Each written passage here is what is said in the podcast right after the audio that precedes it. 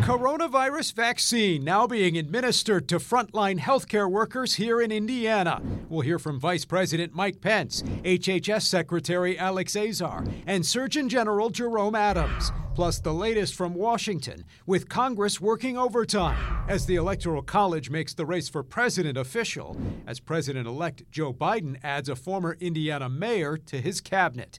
It's all ahead this Sunday in Focus. Exploring the issues that matter most in Indiana. This is In Focus with Dan Spehler. It is a historic week in America and something of a medical miracle, too, with frontline medical workers, nursing home patients, and some government officials now getting the coronavirus vaccine. Applause there as it happened. One of those government officials, Vice President Mike Pence, who was here in Indiana on Tuesday, encouraging Hoosiers to take the vaccine when it's widely available. Our Kayla Sullivan has a closer look today at the impact here in Indiana. This Bloomington Catalent plant will work through the holidays to produce and ship 20 million doses by the end of the month and hundreds of millions in the first and second quarter of 2021. The development and the manufacture of a vaccine, the experts here will no doubt confirm, usually takes between 8 and 12 years. We are on track uh, not only to develop, manufacture, but distribute a vaccine uh, between 8 and 12 months. Uh, it is a medical miracle. With that historic speed, leaders know some may be skeptical of the vaccine. Vaccines are the greatest gift that modern science has given to medicine and it's really tragic when they're left on the shelf. During his visit to the facility, Vice President Mike Pence emphasized the safety of the vaccine and his confidence in it. However, he says until it's widely available, we need to go back to basics.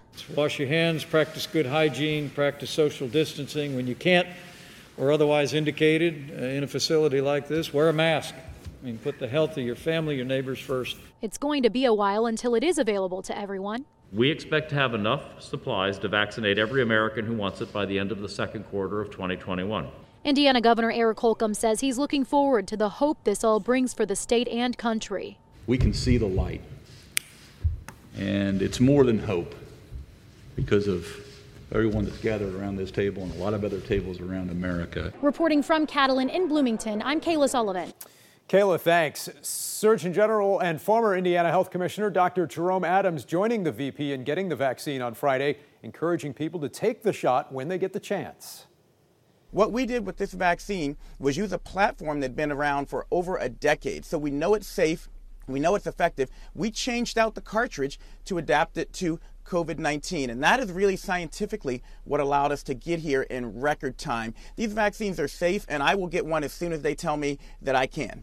That's Dr. Jerome Adams in an interview this week on Fox News. The distribution process, though, somewhat hampered by the winter weather on the East Coast this week. They're also thawing out in Washington, where lawmakers have been working overtime to reach a deal on the latest coronavirus relief bill. This on the same week the Electoral College finally made things official in the race for president, with more Republicans now acknowledging Joe Biden as the president elect, including both of Indiana's Republican senators. Here's Washington correspondent Raquel Martin. With the electoral votes cast, the Electoral College has spoken. And with the Senate chaplain's blessing, bless President elect Joseph Biden. Tuesday, for the first time, Senate Majority Leader Mitch McConnell officially recognized the next president. So today, I want to congratulate President elect Joe Biden. The president elect is no stranger to the Senate. He's devoted himself to public service. And he's not alone. Iowa Senator Joni Ernst, Missouri Senator Roy Blunt, and Indiana Senator Todd Young are among a growing list of Republican lawmakers now accepting the president's defeat. It's very important that each of us pledges to work with uh, President elect Biden. The acknowledgement comes more than a month after Biden claimed victory and after weeks of failed legal challenges from the Trump campaign and supporters. The conservative leaning Supreme Court summarily dismissed this effort outright, rejecting the lawsuit. Illinois Democratic Senator Dick Durbin says he's glad some Senate Republicans are accepting reality. Enough is enough. But Senate Minority Leader Chuck Schumer says all Republicans must follow suit. For the sake of our democracy, for the sake of the peaceful transition of power. Yesterday's vote was one step in the constitutional process. But White House Press Secretary Kayleigh McEnany says the president isn't ready to back down. The president is still involved in ongoing litigation. One final step lies ahead. House lawmakers will certify the Electoral College vote results on January 6th. In Washington, Raquel Martin. Now, this week, Senator Mike Braun called the vote a watershed moment where we must put aside politics and respect the constitutional process. Susan Brooks said the Electoral College has spoken, congratulating President elect Biden and Vice President elect Harris. She said, quote, it is time for America to move forward. And Congressman Andre Carson said, I hope this milestone encourages my GOP colleagues to work with the incoming administration to solve the crises our country is facing.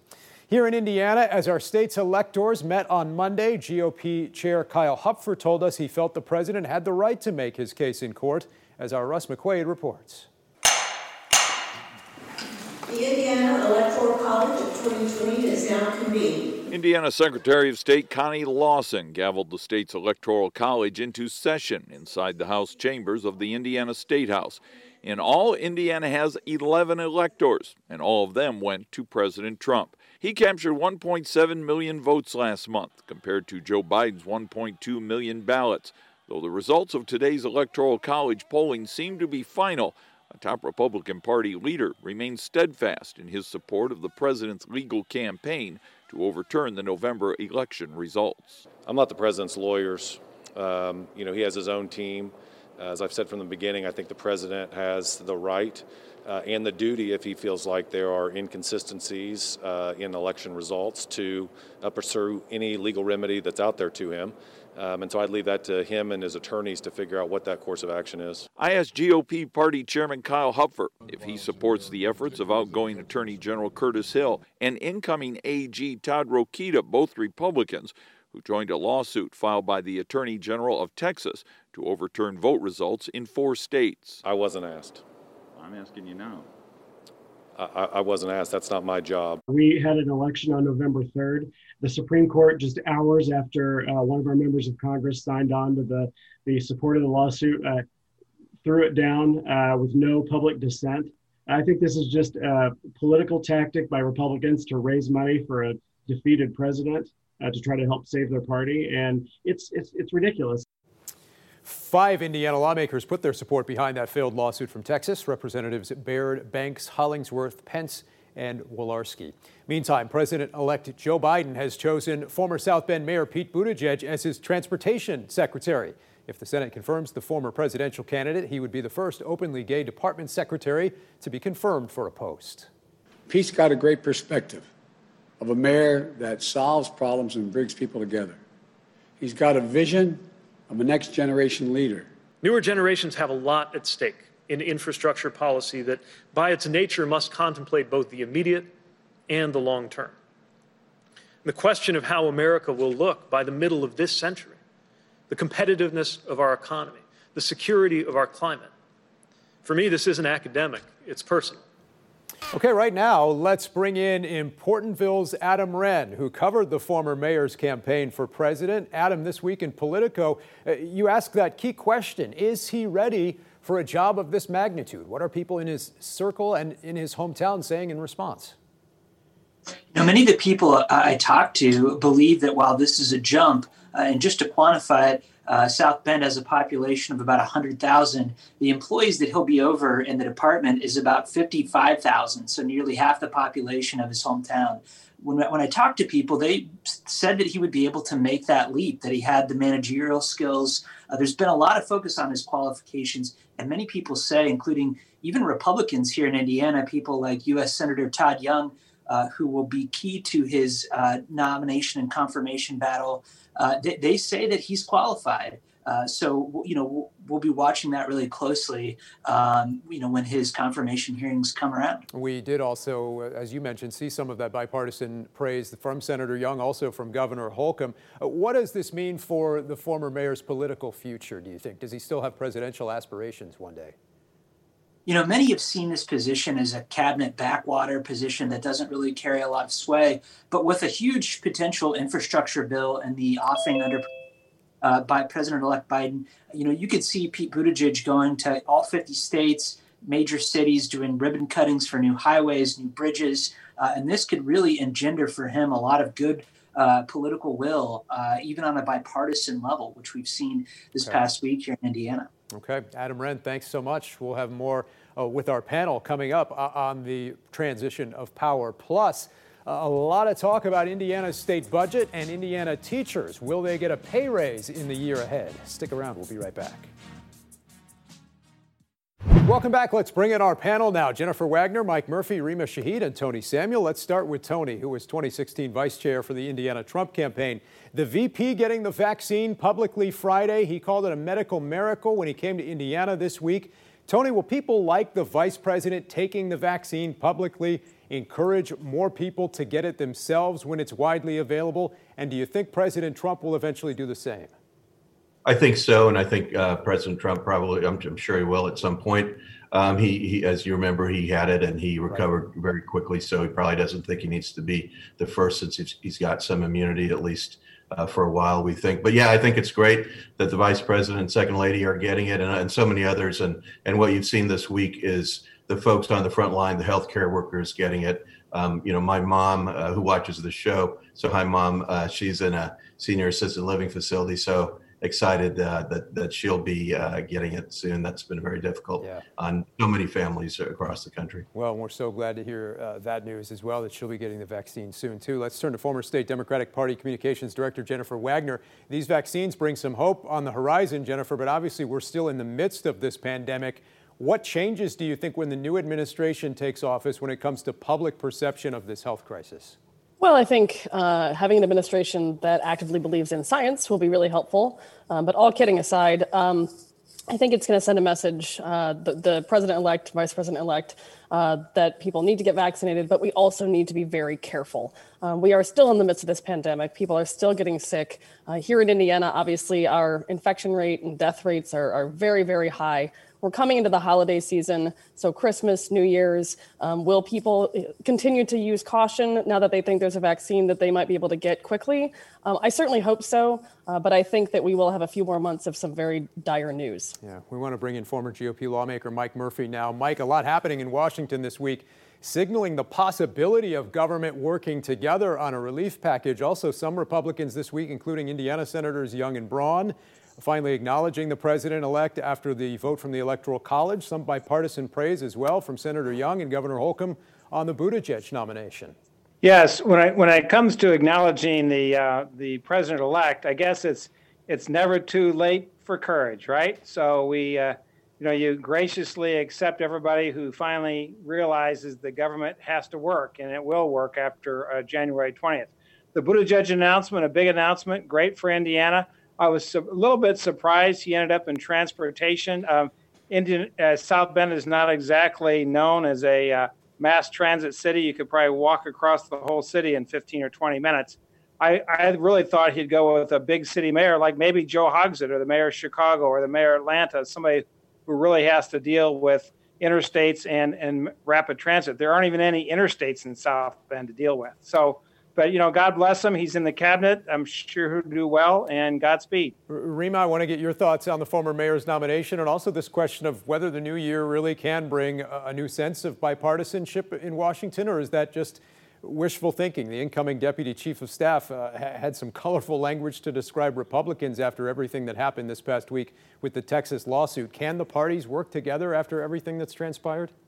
I absolutely think so. I think time and time again, what we've seen is despite rocky campaigns and colorful candidates, um, that Americans do the right thing and we come together to put America first. I think that it is laughable that there are some that are upset over the comments, given the president's comments, um, not just as a candidate, but also as a president. So I think that we really have to. Um, not be hypocritical and um, take things into context. I am also excited by the appointment of Mayor Pete. I think it's a great day for Hoosiers, and, and we continue to see Hoosiers in Washington doing great things. So I'm really excited, and I think we can come together after January 20th and um, make some progress that's long needed and awaited. Tony, your thoughts on everything we've seen and, and on the coming transition? Well, I think uh, you know, just sticking with the vaccine, uh, I, I, think it was President Trump that said it would it would uh, be uh, available before the end of the year, and and folks on the other side and folks that wanted to tear him down, uh, as they've done over four years, said that wasn't going to happen. But he was right, and it was Operation Warp Speed, and I think we've got to give him a lot of credit uh, for getting this done, along with our pharmaceutical companies. They've done a great job uh, and our own Lilly uh, on treatments. Yeah. Um, my uh, father-in-law got the uh, bamlanivimab antibody treatment because he came down with COVID last week and and felt better after uh, just about 24 hours. So we've got a lot to be thankful for. All right. Meantime, uh, this week at the State House, Governor Holcomb unveiling his agenda this week for the upcoming legislative session. We're going to take nothing for granted. We're going to keep our eye on the ball uh, and make sure that we manage our way a way out of this again, our agenda, all five pillars, is all about making sure that we're able to guide those discussions. The governor says he's focused on five pillars, including building up the state's infrastructure, education, workforce development, public health, and cultivating a strong economy. The governor says he's optimistic Indiana can quickly recover from the pandemic since our, our economy was already strong. And uh, Jennifer, I'll turn to you next. We did get some good news uh, this week on the state's revenue forecast. What will that mean here in the coming weeks and months? Well, I think, Dan, that anyone who was looking for a big, bold agenda out of the governor last week uh, probably was uh, on the wrong path. Um, I think his agenda that he unveiled last Thursday uh, is a very common sense, very straightforward continuation of the work that he did in his first term. Um, I think his focus on COVID uh, and our economy and making sure that we, you know, keep enough money in the bank to be able to weather this and other storms is a is a very mm-hmm. solid Hoosier approach, um, and I commend him for it. Uh, the IBLC did put out a statement uh, Thursday say they, saying they were disappointed the governor didn't do more to address racial justice issues or the disproportionate effect of the pandemic on minority communities. Uh, Mike, y- your thoughts uh, on the governor's agenda for the next year? Well, as Jennifer said, I think it's common sense. Uh, the number one issue, I think, is public health. Uh, the mm-hmm. vaccine arrived in Indianapolis uh, just several days ago. People are starting to get it, and we'll move through the the CDC uh, approved uh, priority tiers, and and soon, within the next several months, virtually any Hoosier who who wants a vaccine uh, will have it. Um, you know, if you don't, if you aren't healthy, you can't work, and if you can't work, you can't make money, and you can't feed your family. Mm-hmm. So uh, public health is number one. Also, let's watch for uh, you know the need for more state revenue to come from the gambling right. industry. In the last, whenever Indiana needs more money, they turn to gambling. R- Rima, your, your thoughts on the governor's agenda and, and other issues you're watching for this year at the State House? Yeah, we were really excited to see that the governor has pregnancy accommodations for workers in his agenda. That's something that we have advocated for. I think that we have to look at providing relief and accommodations for women and to ensure healthy women, healthy moms, and healthy babies. And this seems like something that we can all come together on to pass. I think Indiana's infant mortality rate is alarming, and that's a really easy way for us to make sure that people stay in the workforce but are also safe. Okay, thank you all. We'll see you again here in just a few minutes. Meantime, Indiana teachers also wondering about the state budget next year and whether they'll get that pay raise in the year ahead. We'll take a closer look after the break. A state commission charged with studying teacher salaries in Indiana finds our state needs to come up with more than $600 million to increase teacher pay and stay competitive with nearby states. Our Jill Glavin takes a closer look at what could be coming next in this fight. Jill? More than one in 10 Indiana teachers leave the profession every year, and less people are becoming teachers. Schools need more money to stop those trends, but getting that money could still be an uphill battle. This 83 page report, compiled over nearly two years by a commission appointed by the governor, lays out the problem and 37 recommendations to fix it. The goal raise average teacher pay by $7,000 to 60,000 and starting teacher pay to $40,000. The recommendations in this report are not collectively a silver bullet. Instead, Commission Chairman Mike Smith referred to the recommendations as a menu of options. Things like changes to health care plans, partnerships, or even consolidation between districts and revisions to state law. Indiana currently sits at 38th in the country for both starting and average teacher salaries and last among our neighboring states. Educators and ISTA have been sounding the alarm bell for years. A year ago, teachers and education advocates converged on the State House, calling for pay increases.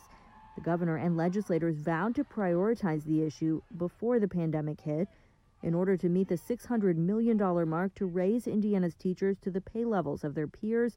State legislators will need to allocate at least half that amount. If the legislature waits, uh, you're talking four and five years before you see the full impact uh, of additional revenues coming to schools. Further delay will cause the state to lose good teachers, and we cannot afford to let that happen. Taxpayers could be asked to foot more of the bill for teachers, too. The commission recommended that more school districts put referendums on their future ballots.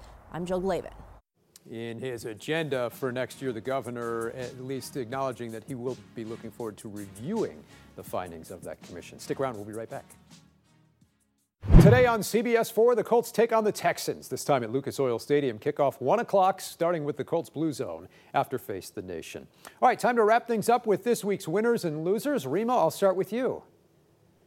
My winner this week is a Jamaican born critical care nurse by the name of Sandra Lindsay. She was the first person in the United States to receive the COVID 19 vaccine. It just shows you that immigrants, people of color, and Black women are always the first to step up and do the right mm-hmm. thing for our mm-hmm. nation. So great to see uh, those images. Mike? Well, I have to say the winner is Mike Pence. Uh, leadership is all about symbols. He stepped up, he got the vaccine. A lot of people will follow his lead. The loser has to be our soon to be former president. And you know, he, it's it's just sad to see that even after the Senate acknowledges a president-elect, he is uh, giving flack to the Senate pro tem for just acknowledging the truth. It's it's sad, and in a few weeks, uh, you know, we'll be able to get back to the truth. Jennifer. Uh, yeah, my winner this week has to be Pete Buttigieg. Uh, we always knew he'd go on to do great things, and I look forward to seeing what he uh, does in his new post in D.C. Tony. My winner is Tom Cruise, not for his rant that he went on on the set of Mission Impossible 7, but because uh, he makes good movies and I'm, I'm looking forward to seeing it. But my loser is also Tom Cruise for that rant. You know, Dan, you never yell at us when we mess right? up. Right? Exactly. You, well, there's no need to. You all do a great job, and we appreciate it. Thanks so much for joining us this week. We'll see you again next Sunday in Focus. Have a great holiday.